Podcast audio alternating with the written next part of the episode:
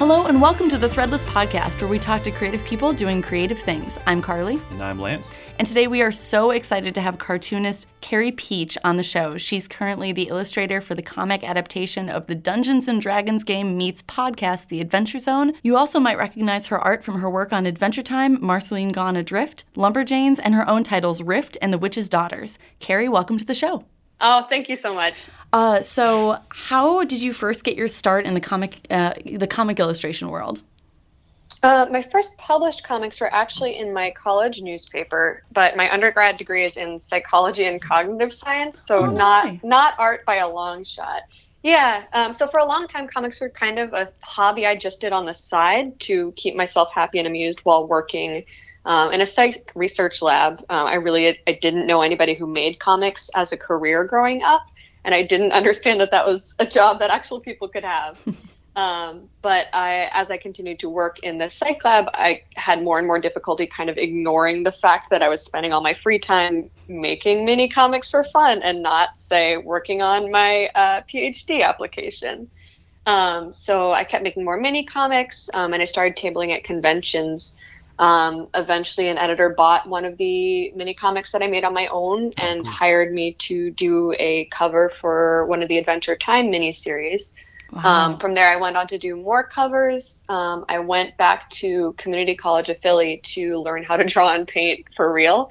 Um, and slowly picked up more and more freelance. And then eventually, I was the artist on the Marceline Gone Adrift miniseries, um, and then Lumberjanes and Mages of Mystralia, and now The Adventure Zone. Um, so I feel really lucky that I was kind of able to do not a plunge immediately into the very deep and shark infested waters of comics freelance, but more a slow uh, stick one toe in the water, test it out, uh, continue to make a slow meander down in there. Um, and I was able to do that because I had this full time day job that supported me, and also the real privilege of a family that I knew um, was kind of a safety net and would be able to catch me if I if it didn't work out and I made a huge problem, I could move back in at home. Right. Um, which makes a huge difference. You know, I'm I'm so lucky and grateful to my family for being supportive in general. Um, but I think it's also important to acknowledge that in addition to hard work and luck, like knowing that safety net was there was a huge part of why I was able to do such a risky thing, like take on comics work in the first place there must be something with the major of psychology because I was also a psych major and also oh, nice. did not end up doing that um, and went for a much more creative route. So I, I maybe maybe it's just like the the fact that it's kind of a creative science that kind of you know it lends itself to other professions. Yeah. Oh my God. I do know a lot of people. I think the the more time I spend in comics and the more time I spend talking to people who ended up in other creative positions like working at Threadless, the more I hear that um, there isn't just one path to hmm. working mm. in a creative field, right? Sure, like right. more and more of us come from um, completely separate backgrounds and majors and other jobs or careers. Definitely. Um, which I think is it's so useful for being able to do the kind of flexible thinking that you need to do in any kind of creative work, or maybe that is just uh, my latent liberal arts degree talking. So yeah, you, you talked a little bit about you know, tabling at cons, and I saw you uh, posing on Instagram with some fans cosplaying your comics. What's it like to be a part of that kind of fandom where people are actually cosplaying your your your stuff you've been working on? Oh man, it is. Uh, there's really nothing else like that. Um, I think getting to be involved with the Adventure Zone is a real pleasure. Um, fans of Clint and, Clint and Griffin and Justin and Travis McElroy's podcast are some of the most passionate and dedicated people I've ever met, and getting to meet them in person in conventions is it's so impossibly wonderful. Um, it is really, really cool. I've never met someone in person that I, I, didn't immediately like and feel a connection with over this thing that we're all super into. Um, and in general, I, I, really, conventions are a special place for me. I think even when I'm really busy, I try to make time to go to a couple every year um, for the, the sense of community that they foster in general. That's awesome. Yeah, it's, it's cool to hear that. You know, like you got discovered for some of your your first um, licensed comics kids just from tabling at a con. So do you feel like the creator like cons are benefiting creators like yourself in that way as far as connecting you with people for work? Absolutely. Uh, I think uh, you know take take all of my advice with a, a heavy dose of salt because I, I, can only speak from my own experience. But I, I, think getting to meet other people in person who are working in the same field that mm-hmm. you are is such an essential part of knowing what they're doing, knowing what the field is up to in general. And you know, every every career has this. There are like dentist conventions. There are yeah. um, floss manufacturing conventions. Can you tell I have a dentist appointment coming up? Um, but cartoonists for sure. Um, I think being able to go and show off your work and uh, meet other creators is really useful. On top of that, it's really nice to have this kind of self-imposed deadline of. Uh, I have Small Press Expo coming up, or I have MICE coming up. Um, how can I take a look at the work I've been doing and see if there's anything else I might want to get done for this con, or just use it as a uh, like a, a marker to assess where I'm at and what I would like to do next. Nice. What was the first con you ever attended? Oh, I I think the first con I ever had a physical dragged my physical form to was Small Press Expo. Um, in 2010 or 11, but at that point I was just volunteering. Um, so I wasn't tabling. I um, like helped out at the show as a volunteer, um, which I do heartily recommend if you're thinking about tabling somewhere but aren't sure if it's a good fit for you. Um, mm-hmm. It's a really good way to meet other people who love comics and mm-hmm. see what the vibe of the show is like. That's awesome. I like that. Um, you mentioned that your day and your work schedule is very structured. Um, how do you kind of stick to that and stick to your own structure when maybe you're not having maybe you're having a day where you're not feeling as inspired? Mm, yeah, it is really hard. I think that that's something I'm always asking other people also because um, we all kind of have our own strategies for how do you how do you buckle down and, and do your work on a day when you're just not feeling it? Um, and obviously, depending on what your health is like, what your physical ability is like, some days you just aren't going to be able to do work, and that's okay. Like everybody's coming from a different place mm-hmm. and position. Um, so, but if it is just a matter of I don't feel particularly inspired today, that unfortunately is a case where usually you just have to suck it up. Um, and the more practical uh, answer beyond uh, buckle down is find something that you are excited about and find a way to incorporate that into the work that you're not feeling so stoked on. So if let's say, just as a random example, maybe I have to draw like a long uh, uh widescreen shot of a train going through some generic mountains, and I don't feel especially excited about a train. Um, if you're me and you do feel really excited about weird creatures or like dramatic composition or um, like using using that as a way to tell a piece of a larger story, then you find a way to add into that shot a weird creature or a neat composition, or like maybe there's some detail on this train that you can get really excited about, even if the rest just feels like grunt work. Um, so, kind of being cognizant of the reasons why you got into this job in the first place, and then finding a way to bring those to bear on the thing that you're feeling frustrated about is a really good way to keep it keep it fresh. Awesome. That's really good advice. Yeah. and just going back to cons for a second, um, as cons have become more of like a pop culture and less of like just a comic con type of environment, what are as a comic creator, what are some of your favorite cons to attend? Yeah, I think I I don't spend as much time at the big shows like New York Comic Con, San Diego Comic Con. Um, I'm having like Denver Comic Con is the only other one I've been to because they are, um, I think, more focused on people who make comics or the big two or mm-hmm. people who work for Funko Pop than indie right. comics creators, which isn't necessarily a bad thing. You know, it just means that's that's not the space that I personally get the most out of exhibiting at. Mm-hmm. Um, it's really nice to get to go to them for a little bit to talk about um, like things like the Adventure Zone graphic novel when we have a new release coming out and we're able to connect with fans who are already at those shows. But if I just want to go to a show to table with my mini comics and sell those on my own, um, I really like um, Massachusetts Independent Comic Expo, which is MICE, um, Small Press Expo, FlameCon, uh, TCAF, Toronto Comic Arts Festival, are I think four of my favorites. Um, beyond that, there's a um, oh gosh, I don't remember the name of the website. Um, maybe we can fix this in post, but it's something like RaptorCon or Conosaurus maybe that has a big list of Ooh. indie comic cons and some notes on um, like what what the vibe is like and who thinks oh, they're cool. a good fit for their kind of show. I'll definitely be um, checking that out. I really hope it's yeah, called Conosaurus. I, I, think it's I think it's Conosaurus. Like that's we should probably Google that and make sure I'm not directing people to a horrible like I don't know to a flat earthers convention. Oh, but God. I think it's Conosaurus. Well, yeah, and talking a little bit about fans cosplaying your work, you just had uh, the Adventure Zone top the New York Times trade fiction bestseller list a week after it came out. What is what does that outpouring of support feel like to you? Oh my gosh, uh, completely and utter, utterly overwhelming in the most wonderful possible way. Um, I I think comics, um, like a lot of jobs that are uh, kind of helmed by a single person or a lot of freelance work, um, can be really isolating at times. And it is just incredibly meaningful to know that a thing that you've been working on um, on your own at your desk, um, in addition to, you know, with weekly collaborative phone calls, um, the bulk of your physical time is really just spent working solo. So to know that something that you've been working on for that long uh, connects with so many people uh, just feels incredibly special to get to be a part of. So your your most recent title, The Adventure Zone, was recently released. Congratulations. Thank you. How long did that project take? Woof. Um, it depends on how you're counting. I think we started talking about it back in March of 2016, wow. um, and then pitching. Yeah, yeah. So it, it has been a minute. Um, pitching it took a while. Um, working on the script took even longer. Um, the artwork itself, I did in under a year, um, which is an extremely accelerated schedule. Like a, a more normal one is about a year and a half for lines and colors on a graphic novel, as far as I know. Um, it's a big but trade it got too. done. Yeah, yeah, it's a it's a hefty book. It's a beautiful brick of a creature, and I love it very much. so, is that one of the bigger projects you've done?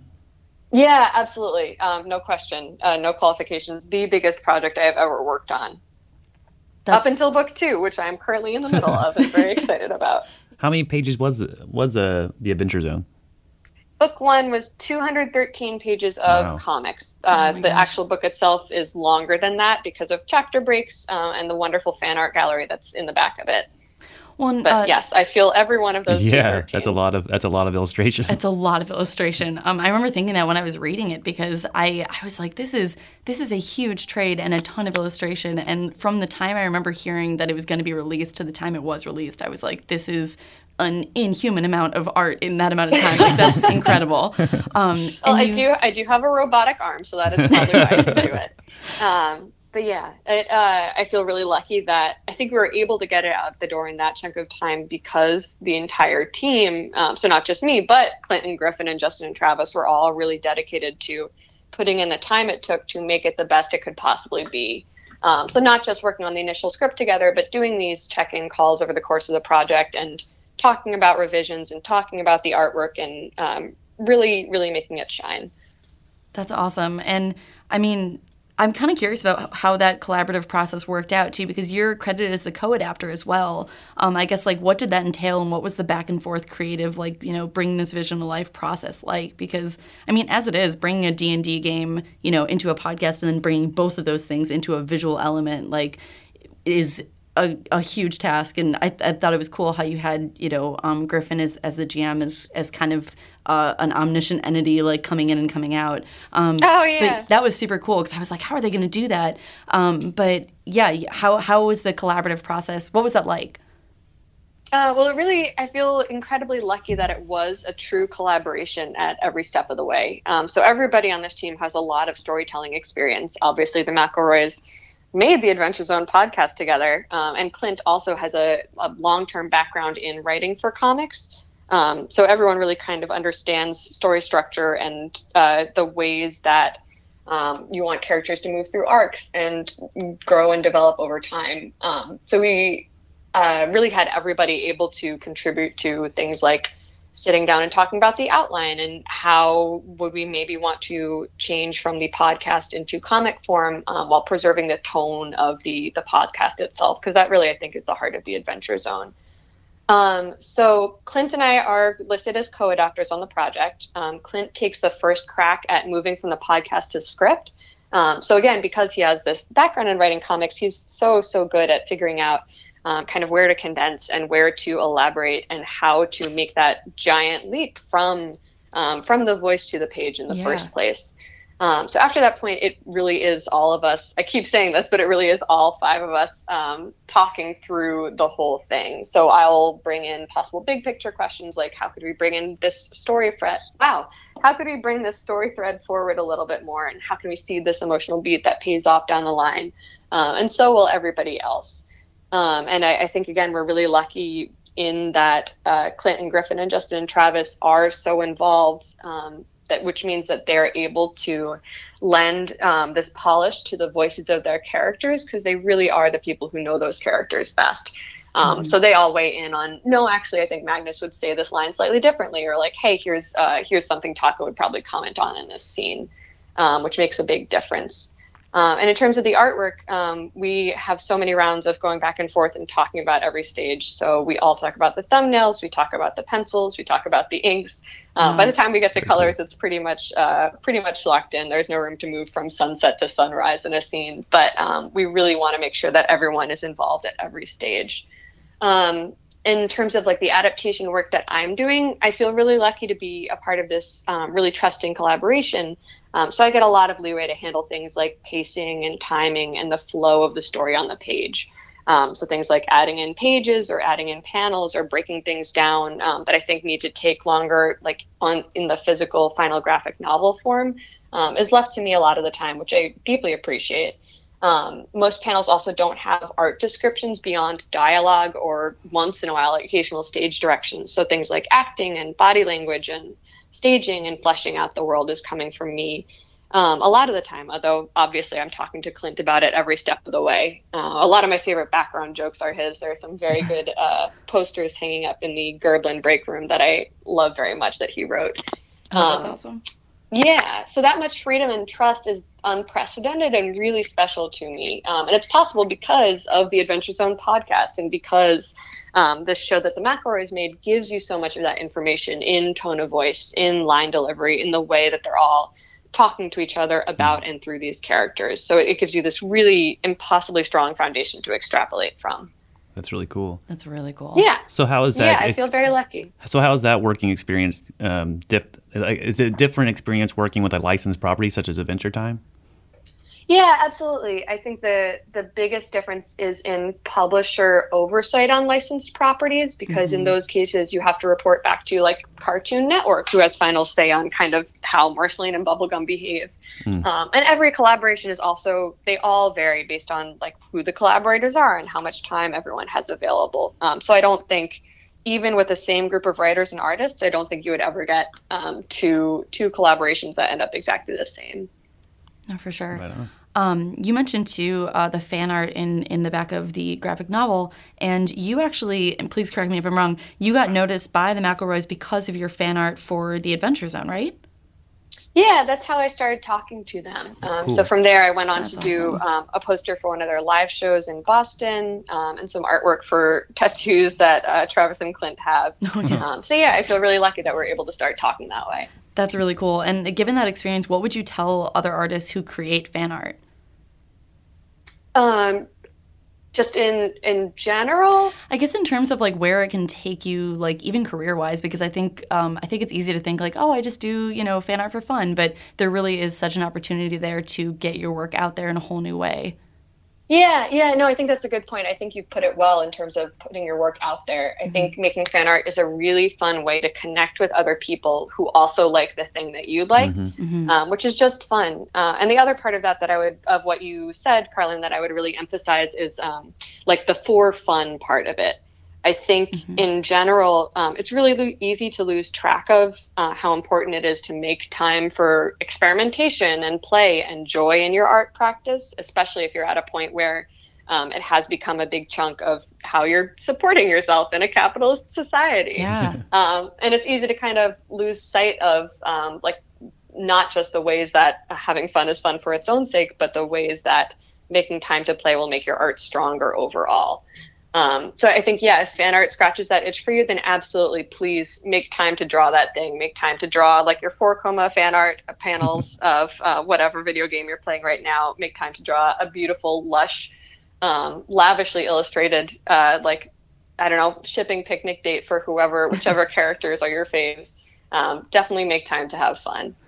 I love that. I think I think that's such a, an important thing for creatives to remember, and it's something that's easy to to kind of leave out of your own schedule. Um, you know, it's easy to look at, oh, I, I want to draw this thing for fun, but maybe it's a waste of time. Maybe I should draw, you know, just the things I need to do for for work. But um, the reason I think creatives get into doing art in the first place is because they love it and because it's fun. And when you can't flex that muscle anymore, like you kind of stop growing and you lose like that spark.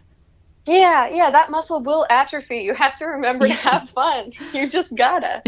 um, yeah, I've never regretted making time to do like a side project or do a one-off uh, drawing of something just to mess around. Like I, I always come back um, being reminded of um, that spark. Um, so I've never never looked back from drawing stuff just for fun. I love that. Very cool. Yeah.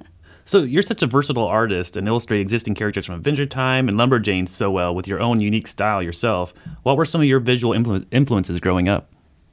Thank you. Um, I think some of the, the, stuff that is deepest in my my artist DNA um, is a lot of comics that feature really expressive and over the top acting.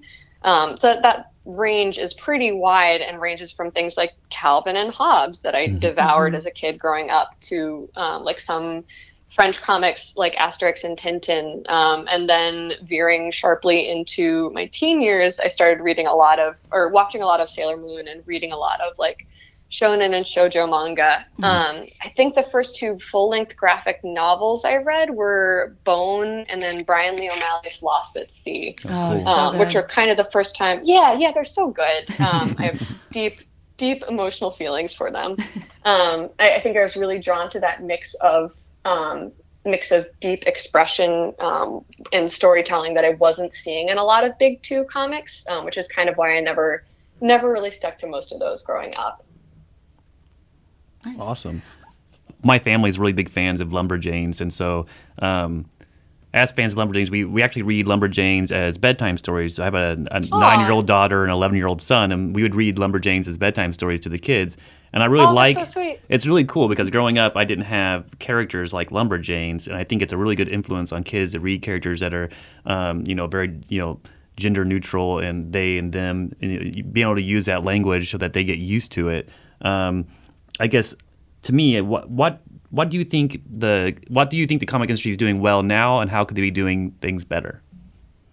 Uh, yeah. Oh, first, that's really sweet to hear. I'm so glad that Lumberjanes is able to do that for your family. uh, it's good comics, and it was really, really wonderful for me to get oh. to be oh. a part of a thing I was also a fan of. So that's really cool. I'm glad. It's a great comic. Um, yeah, I think I think comics is absolutely moving in a better direction than it has been in the past um, but it's an industry that still has a hell of a lot of work to do right it's historically it's been dominated by people who are white and cis and straight uh, mostly men and that's mm-hmm. definitely still the case today mm. um, so i think that the best thing we can do as individuals and the best thing you can do if you are a publisher or someone in a position of power um, is to support work by uh, underrepresented and marginalized voices. So, by creators of color, by trans people, by disabled people, and queer people, and women and non binary people.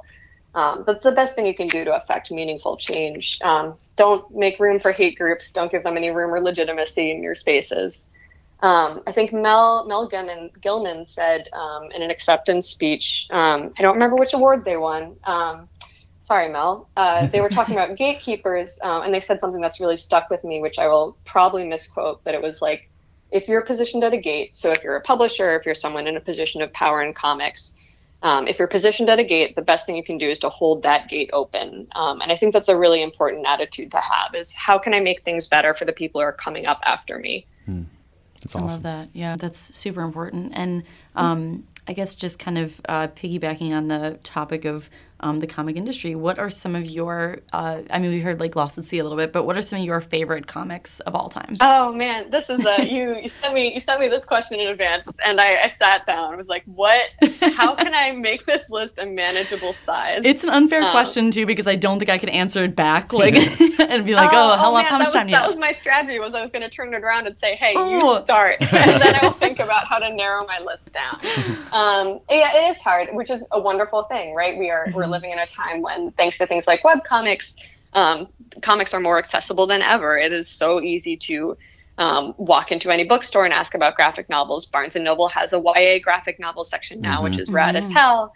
Um, and anybody can put a comic online and you can read it uh, in a heartbeat. Mm. Um, so some of the stuff um, that I love and will recommend without hesitation, um, uh, there are things like Snotgirl, um, which is the yeah. only monthly comic I'm reading right now. um, the, a bunch of manga like Delicious in Dungeon, um, Bride Story, um, Ranma, and Fullmetal Alchemist are things I'm rereading mm. and deeply enjoying.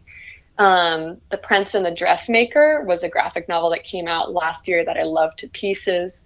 Um, and then a bunch of webcomics like Octopus Pie and Witchy and Travelogue and Check Please and Agents of the Realm are perennial favorites and things I always look forward to updates from. Very cool. Um, Nice. Yeah. What else? Um, I my roommate just finished rereading Pluto, and they're gonna make me reread it also, so I can cry all over again about the tragedy of artificial intelligence. Um, comics are good, actually. Storytelling with words and pictures is a powerful thing. Awesome. Definitely. Check it out. Thank you. Anything witchy, yes. Yes. Listen, October is coming. Yeah. it is currently 100 degrees in my tiny office, but I can feel fall around the corner. It's coming soon. Hey, soon. pumpkin spice lattes are already out. Yes. Spookiness just around the corner. I'm so excited. um, oh man, I think that does it for me. I think we're just Yeah. So Yeah. I guess what would you tell other creators who want to break into the comic world?